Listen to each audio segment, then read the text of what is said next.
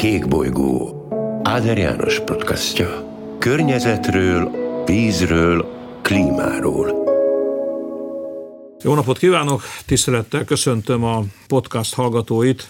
Mai vendégem, beszélgető társam Ürge Forzász Diana, az ENSZ tudományos tanácsadó testület, egyébként tudom, hogy nem ez a hivatalos címük, de mindig így hívom, mert ez közérthetőbb talán, munkacsoportjának vezetője, a CEU professzora, fizikus, aki azonban már Kaliforniában környezettudományból doktorált, és azért fontos elmondani, hogy hét gyermek édesanyja. Azt az életrajzi adatokban nem találtam meg, lehet, hogy az az én hibám, hogy hány fiú és hány leány a hétből. Ebből négy lány és három fiú.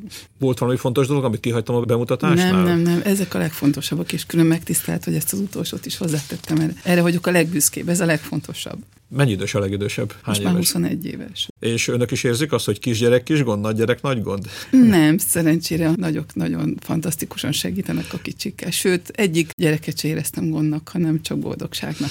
Ez biztatás legyen azoknak, akik még újabb gyermekvállalásán gondolkodnak bemutatás során elsőként említettem, hogy az ENSZ tudományos tanácsadó testületének a tagja, és az egyik munkacsoportnak a vezetője. Ugye erről az úgynevezett IPCC-ről, vagy ez az angol rövidítése, annyit érdemes tudnunk, hogy 1988 óta működik, tehát elég régóta. Öt jelentést készített, átlagosan hét esztendőnként teszik le a jelentésüket az asztalra. Mindegyik jelentés, ha én jól tudom, három fő részből áll. Az egyik a tudomány, leírja, hogy mi a probléma, utána milyen hatások, amik mindannyiunkat érintenek, és a harmadik rész pedig a cselekvés, hogy mire lenne szükség. A kedves hallgatók számára még annyit elmondok, és utána szeretném, hogyha a többit már öntől tudnánk meg, hogy sok száz tudós, ez 2014-ben 830 tudós jelentett, sok tízezer oldalnyi tanulmányt elolvasva, ez 2014-ben 31 ezer oldalnyi tanulmányt jelentett, sok-sok órányi egyeztetés és vita után a végén letesz egy 30 oldalas összefoglalót az asztalra, amit aztán politikai döntéshozók, gazdasági döntéshozók, a média szakemberei olvasnak. 2022-ben várható az újabb, várható az újabb? 2022-ben dolgoznak rajta? Igen, igen, már a végső szakaszokban vagyunk. Akkor igen. meséljen nekünk erről, hogy hogy készül egy ilyen jelentés. Nem az elsőben vesz részt, hanem fantasztikus nekem elgondolni, hogy ennyi ember, ilyen sok órát, ennyi ennyi sok-sok munkát elvégezze, hogyan tud közös nevezőre jutni? Hát ez egy nagyon jó kérdés, és ugye még azt is hozzá kell tenni, hogy ez a sok szakember, ez mind ingyen is bérmentve, vagy úgy mondhatnám, inkább szerelemből dolgozik, és talán pont ez az erőssége, hiszen ezért senki nem kap semmilyen fizetést, hanem csak azért, hogy segítsünk megoldani a problémát. Hát egy kicsit talán menjünk oda-vissza, hogy miért jó egy ilyen szervezet, hiszen még azt talán érdemes megjegyezni, hogy 2007-ben a megosztott béke Nobel-díjjal tüntették ki a szervezetet, és azóta ezt a mintát, ahogy az IPCC működik, működik. Ezt már több más témakörre is lemásolták, és nemzeti szintre is több helyen lemásolták. Hiszen ez egy nagyon különleges működési forma, és azt gondolom, hogy ez az, ami részben kiérdemelt ezt a megosztott béke Nobel-díjat is. Hiszen az éghajlatváltozás ugye egy nagyon komplex terület. Sokszor azt halljuk, hogy nincs is éghajlatváltozás, van is. Az ember okozza, nem az ember okozza. Voltak eddig is klímaváltozások, akkor most miért aggódunk emiatt? Vagy a megoldások terén lehet-e 2050-re klímasemlegesnek lenni? Ha igen, hogy most az atomenergia jó, vagy vagy a megújuló energia, vagy erdőket kell telepíteni, vagy nem. Nagyon sok és nagyon nehéz eligazodni a tudományos eredmények között. A másik pedig, ami miatt nagyon nehéz egy döntéshozónak csak a tudományra alapozni a döntéseit, hogy nagyon sok érdekkel is át van szőve. Ugye rengeteg a gazdasági érdek a területen, elég nehéz elválasztani, hogy mi a tényleg objektív tudomány, és talán nincs is olyan, hogy objektív tudomány, hiszen minden egyes szakembernek valamennyire azért a saját területe felé hajlik a keze. És ennek a komplexitásnak a felismerésére született lett ez a szervezet, hogy hozzuk össze a tudósokat, és próbáljunk, ahogy elmondta, ebből a nagyon-nagyon sok tudományos és szertágazó eredményből és különböző szakemberekből egy konszenzust összehozni, hogy mit jelent ez összességében. És még azt hiszem, hogy még az nagyon fontos ebben, hogy ugyanakkor nem csak a tudósok külön dolgoznak itt az elefántcsontornyukban, hanem a döntéshozókkal együtt. Tehát ezek olyan dokumentumok, amiknek a tartalomjegyzékét, az, hogy miről fog szólni, ezt a döntéshozókkal együtt készítjük, és a végén is persze persze maga tudományos munka független, de a végén is az elfogadásban is részt vesznek a döntéshozók. És emiatt gyakorlatilag velük együtt készül ez a tudás, ez egy ilyen koprodukcióban, És emiatt ezek a jelentések nem csak a polcra kerülnek és elporosodnak, hanem tényleg nagyon jelentős, talán történelmi jelentőségű eseményekhez kötődnek ez a jelentések. Az első jelentés után ugye megszületett az ENSZ éghajlatvédelmi keretegyezménye, megszületett az egyik után a kiotói jegyzőkönyv, a 2014-es jelentésünk után a Párizsi megállapodás, akkor a negyedik jelentés után megszületett a békenobeli, tehát azt gondolom, hogy azért mindegyik tényleg nagyon jelentősen segített átformálni a világot. Egy közbevető megjegyzést és egy kérdést megenged? Természetesen. A megjegyzés, hogy említette, hogy nagyon sok érdek is megjelenik ebben a munkában. Ugye hát az talán, éghajlatváltozásban hát általában. Igen, hogy a klímaváltozás valós, nem valós, mekkora hatása, hogyan kell védekeznünk ellene, mennyiben felelős ezért a fosszilis energia, és ezen belül mondjuk például az olaj vagy a szénipar, hogy ezek az érdekcsoportok próbálják a saját érdeküket védeni. Arra jó példa, hogy néhány évvel ezelőtt azért botrányos hír volt az, hogy néhány nagy amerikai olajcég hogyan vásárolt meg, bocsánat, hogy ezt mondom, vásárolt meg kvázi tudományos munkákat, hogyan befolyásolta ezeknek az eredményét, és hogyan próbálta ilyen értelemben a közvéleményt is megtéveszteni és a saját befektetőit, tehát a részvényeseit is megtéveszteni. Tehát ez nyilván az ön számára ismert. A kérdés, ezt az elején kellett volna tulajdonképpen feltennem, hogy az ön alapvégzettsége fizikus, mi vitte a klímakutatások felé? Tehát mi volt az az ösztönző, ami miatt már aztán Kaliforniában ezzel a kérdéssel foglalkozott? Hát én már gyerekkoromban nagyon természetmániás voltam, és mindig nagyon szerettem volna természetvédelemmel foglalkozni, de hát én az egyetemet, vagyis a gimnáziumot még a szocialista időben végeztem, és akkor, amikor egyetemre készültem, akkor édesanyám elvitt mindenféle szakemberhez, akivel beszélgettem, hogy most hol lehet igazából természetvédelemmel foglalkozni, és akkor ez nem volt világos, hogy a szocializmus alatt hol lehet igazán természetvédelemmel foglalkozni, akkor ez nem volt egy nagyon támogatott terület, úgyhogy akkor úgy döntöttem, hogy akkor én inkább a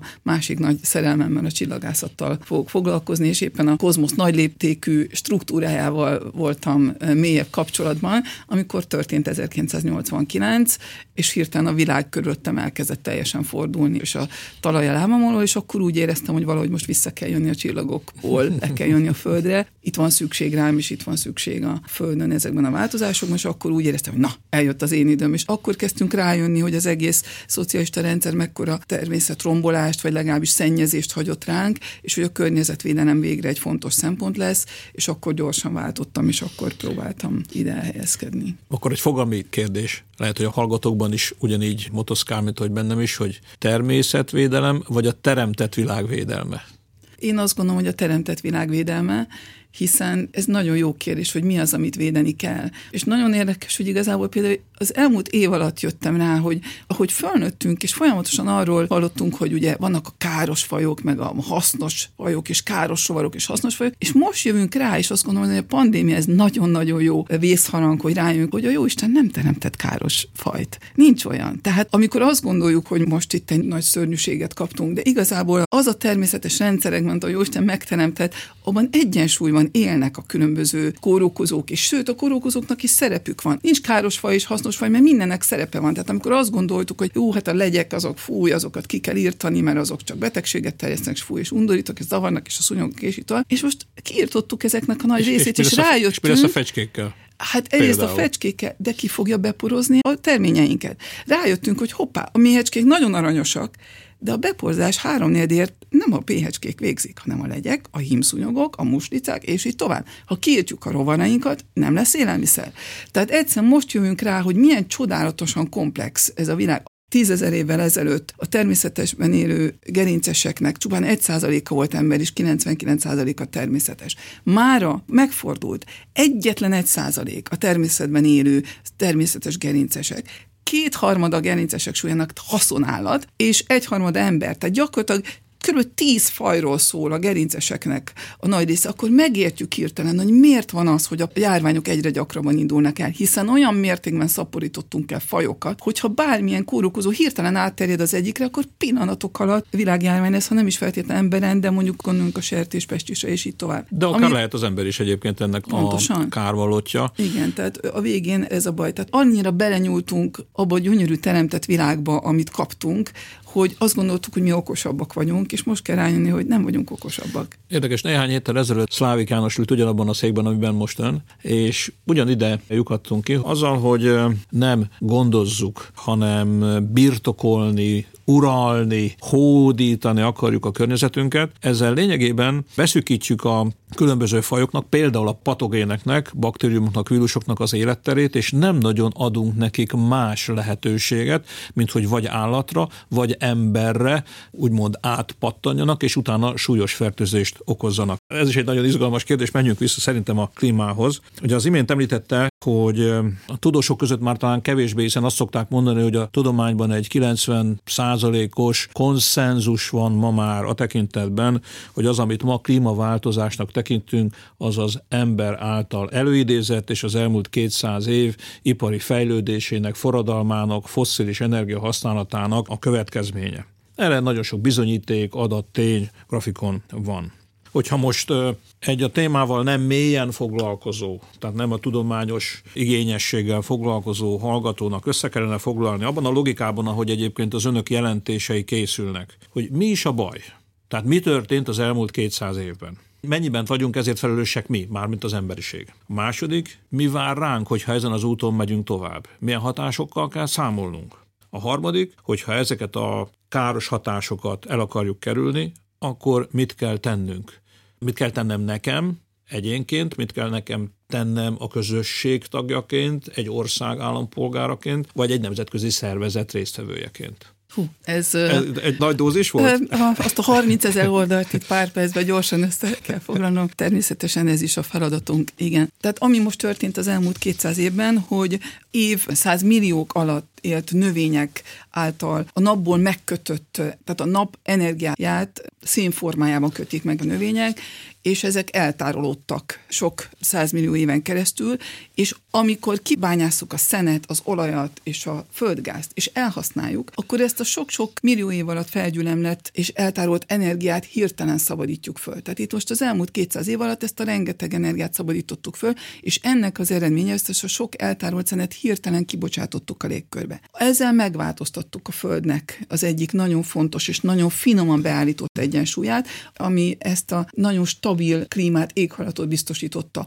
Hiszen ha belenézünk mondjuk a földtörténelembe, meg a civilizációnak és az emberiségnek a történelmébe, nagyon érdekes azt látni, hogy ugye a klíma mindig nagyon sokat változott, ember szabásúak is voltak már régóta, sőt, homo sapiens is már régóta volt, de mikor állíthatjuk azt, hogy elkezdtünk ebből a biológia egyik fajból kiválasztódni és civilizációvá válni, akkor, amikor a klíma hirtelen elkezdett stabil lenni. Az elmúlt tízezer évben elkezdett stabil lenni a klíma. Most viszont ezt 200 év alatt elrontottuk, már egy pár évtized alatt gyakorlatilag egyetlen egy egész fokot fölment a hőmérséklet, a globális átlag hőmérséklet. Erre azt gondolják, hogy egy fok, hát most ki foglalkozik egy fokkal, hát nem veszük észre, hogy egy fokkal melegebb vagy, vagy hidegebb, de igen, már ettől is sokkal több a szélsőséges időjárási jelenség, az asszály, az áradás, a vihar, a villámlási jelenségek, a szárazság, és így tovább bocsásson meg, neki közben szólva mindig a Persze. újabb gondolatot ad, hogy az egy fok, hát akkor nézzük, nem mindegy, hogy 37 fokos lázam van, vagy 38, vagy Pontosan. 38, vagy 39, hogyha most sok egy saját személyes, hál' nem vagyok lázas, de hogy esetleg egy mindannyiunk által már átélt személyes példát veszünk. Az, amit ön mondott, az nagyon fontos, szeretném a hallgatók számára is hangsúlyozni, hogy ezt hívják egy édenkerti állapotnak ezt az utolsó tízezer évet, ahol ezek a hatalmas kilengések, nagy felmelegedések, nagy lehűlések megszűntek, és az elmúlt tízezer évben egy stabil klimatikus állapot, egy stabil klíma alakult ki, és ez a civilizáció fejlődésének az alapja. Bocsánat, itt szakítottam félbe.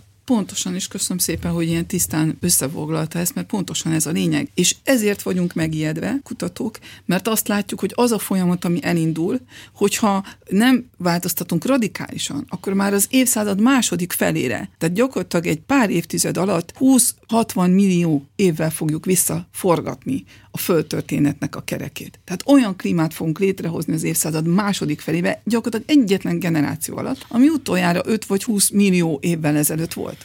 Igen, azt, ha megint a hallgatók kedvéért mondjuk el, hogy volt ilyen a földtörténet időszakában, volt, amikor három fokkal magasabb volt a föld felszíni hőmérséklet. Arról megosztanak a vélemények, hogy hány méterrel állt magasabban akkor a tengerek vízszintje, az alsó beslés az 10, a felső beslés az 80 méterről szól, ha jól olvastam az ezzel Pontosan. kapcsolatos tanulmányokat. Pontosan. Szerintem a 10 is elég magas. Pontosan. És miért elég magas? Ugye sokszor kérdezzük, hogy hát ha voltak éghajlatváltozások a múltban is, akkor most miért baj ez? Hát azért baj, hiszen azóta van egy olyan civilizáció, ami annyira például a partokra koncentrálódik. Tehát az emberi vagyonnak a jó része, az infrastruktúra nagy része partokon van, vagy tengerpartokon, vagy pedig akár olyan folyópartokon, vagy általában olyan vízközeli helyen, ami mind ki van téve ezeknek a szélsőséges időjárási jelenségeknek. Hát igen, nem kell mondjuk 10 métert, hogy emelkedjen a tengervízszint, elég másfél-két méter, és mondjuk Florida el fog tűnni. Pontosan. Egy kis dombocska marad néhány helyen. Pontosan, de akinek mondjuk Velence közel a szívéhez, hát már mit látunk ugye tavaly Velencében? Nem kell ahhoz nagyon sokat emelkedni, hiszen nem úgy emelkedik a tengerszint, hogy szépen-szépen lassan,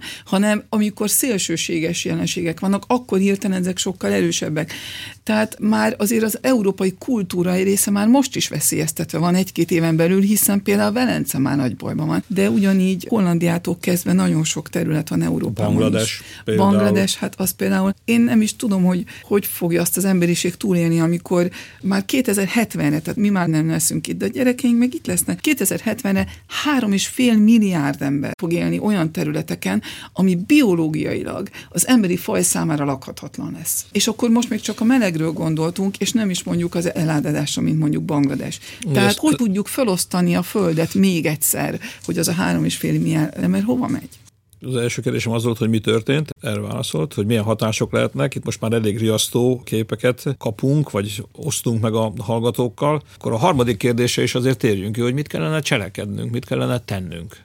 Szerencsére azt gondolom, hogy teszünk is, és nem csak azt mondjuk, hogy kellene, én azt gondolom, hogy el is kezdtük a cselekvést csak nagyon föl kell gyorsítani. És nagyon nehéz röviden beszélni erről, mert itt nem egy dologról van szó, hanem nagyon-nagyon sok dolog összességéről. Hát ha röviden azért összefoglalnám, főleg azért ennek a kulcs, hogy le kell szoknunk a foszis üzemanyagokról, vagyis az olajról, a szénről és a gázról. Ez nem egy könnyű dolog, hiszen a mai gazdaságok, különösen a gazdag országokban teljesen kábítószerszerűen rá vannak szokva ezekre, és nagyon-nagyon nehéz ez az átállás. Viszont a jó hír az, hogy át lehet állni, és ha ezt ügyesen csináljuk, akkor ez nem a gazdaságot tönkre fogja tenni, hanem igazából egy tisztább, egészségesebb, igazságosabb, és összességében még talán gazdagabb, és én azt is állítom, hogy boldogabb társadalmat is fog eredményezni. Persze nagyon sokféleképpen lehet megoldani az éghajlatváltozást, vagy legalább sokféle úton lehet elindulni, még a másfél fokot is valószínűleg többféleképpen el lehet érni, de nagyon nem mindegy, hogy melyik utat választjuk. És ez a nehéz kérdés, és erre már nincsen konszenzus, amelyik szakembert megkérdezzük, nyilván mást mond. Én azt gondolom, hogy ha jó irányba indulunk, akkor tényleg egy tisztább levegője, egy boldogabb, egy jobb gazdasági, egy jobb társadalmat is el tudunk érni ezzel a folyamattal. A másfél fokra majd visszatérnék Párizs kapcsán, az lenne a következő kérdésblokk, de itt szerintem hiányérzet lenne a hallgatókban, és nem véletlenül ugrott be nekem is a kérdés, amikor említette, hogy szenet ki kell vezetnünk. Tehát szénenergiát nem kell, nem szabad a jövőben használnunk. Be kell fejeznünk a szénerőműveknek az építését, és a régieket, vagy a régebben építetteket be kell zárni. Ebben most már kezd konszenzus lenni. Olajtüzelési erőművekre ugyanez a helyzet. Ugye a földgáznál egy átmeneti időszakot mondanak, hogy addig, amíg nem tudjuk kiváltani megfelelő módon a szeret és az olajat, addig a gázra szükségünk van, hogy ez 10 év, 15 év, 20 év nem tudjuk pontosan megmondani. Fontos a hallgatók számára azért azt talán megjegyezni, hogy a földgáz gáz káros anyag kibocsátása, széndiokszid kibocsátása az körülbelül fele annyi, mint a széné, tehát egységnyi energiát, ugyanannyi energiát fele akkor a kibocsátással el tudunk érni, hogyha földgázt használunk. De Nyilvánvaló, hogy szélenergia, nyilvánvaló, hogy napenergia, nyilvánvaló, hogy geotermikus energia használatára szükség lesz nagyobb mértékben. És akkor itt jön egy kérdés, ez pedig az atom, az atomenergia. És ez nagyon megosztja egyébként a témával foglalkozókat, a klímakutatókat, és önnek mi a véleménye? Nélkülözhetjük-e különösen rövid távon úgy, hogy alaperőművekre mindenki számára világos szükségünk van, és az energiatárolás, a hosszú távú energiatárolás problémáját még nem oldotta meg a tudomány, így nélkülözhetjük-e az atomenergiát. Mit gondol erről? Az biztos, hogy nincsenek könnyű megoldások. A legtöbb tanulmány szerint és az IPCC szerint is gyakorlatilag minden lehetőségre szükségünk van. Nem nagyon sok szabadságunk van, hogy kizárjunk megoldásokat, csak én azt gondolom, hogy az a fontos, hogy a megoldásoknak egy egyensúlyra kell, hogy legyen. Tehát azt látjuk itt azért itt a környezetvédelem terén, hogy amikor bármilyen megoldásból túl sokat kezdtünk el használni, abból mindig baj lett. Tehát az éghajlatváltozás is azért lett, ugye azt gondoltuk, amikor a városokban túl sok volt a ló, és a lótrágya elkezdte terjeszteni a betegségeket, akkor jött az a csodálatos belső égésű motor, és bepöfögött az első autó, és nem potyog lógott ki semmiféle a hátsójából, hát ez egy fantasztikusan tiszta dolog volt. Ez nagyon szép megoldás is volt a városokra, de amikor elkezdtük planetáris mértékben használni, akkor egyszerre csak az egyik problémából lett egy másik probléma. Ugyanígy gondolom a megoldásokra, nem lehet egy megoldás, megoldás, hanem nagyon sok megoldás együtt, valószínűleg az atomenergiának is megvan a saját szerepe ebben a történetben, és az atomenergia ugye azért is osztja meg a kutatókat, tudósokat is, meg a társadalmat is, mert nem csak csak az atomenergia, de több megoldás is. Tehát különböző érvek vannak körött, és nem lehet tudományosan át vagy bét mondani, mert mindig almát kell, körték kell összehasonlítani.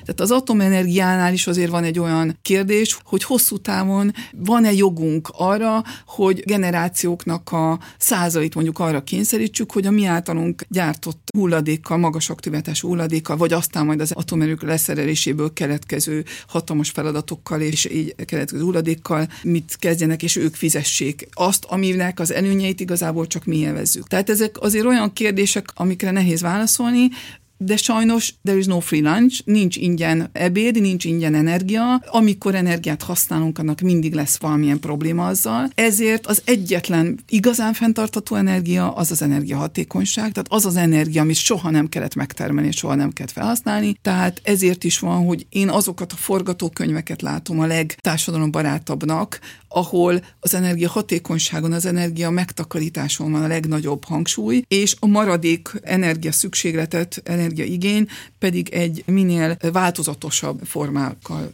teremtjük elő. Én ezt úgy szoktam mondani, hogy ha én is megjelenek esetleg valamilyen előadáson, vagy ebben a témában kell elmondani a véleményemet, hogy az a legolcsóbb energia, amit meg sem termelünk, Pontosan. és az a legkörnyezetbarátabb energia, amit nem használunk Pontosan. föl. Tehát úgy erre jutottam én is, pedig hát én nem tudományos igényel foglalkozom ezzel a témával. És azt gondolom, hogy valóban a jövőkép nem túl biztató, de arra a kérdés, hogy az egyén mit tehet, és akkor itt az ön válasza is az, ami nagyon sokaké, hogy az energiahatékonyság javítása, a megtakarításoknak az erősítése, akár 20-30 százalékkal lehet csökkenteni úgy az energia felhasználásunkat, hogy közben ennek káros gazdasági hatásai nincsenek, és nem kell lemondanunk a megszokott életszínvonalunkról, mert ugye ezt senki nem szeretné. Bólogat, hogy most nem stúdióban vagyunk, pontosan a stúdióban vagyunk, de nem tévé stúdióban, úgyhogy hadd közvetítsem akkor az egyetértő bólogatását. A beszélgetésre készülve sejtettem, hogy egy adásnyi idő nem lesz elegendő ahhoz, hogy minden kérdésre választ kapjunk, úgyhogy bennem maradt még hiányérzet, talán a hallgatókban is. Azt javaslom, hogy folytassuk ezt a beszélgetést, és járjunk ennek a dolognak a végére. Egy következő alkalommal, amíg el nem hangzott kérdéseket is szeretném föltenni, és szeretném, hogyha kimerítő válaszokat kapnánk rá. Köszönöm a megtiszteltetést, nagyon szívesen. Viszont hallásra. Kék bolygó. Áder János podcastja. Környezetről, vízről, klímáról.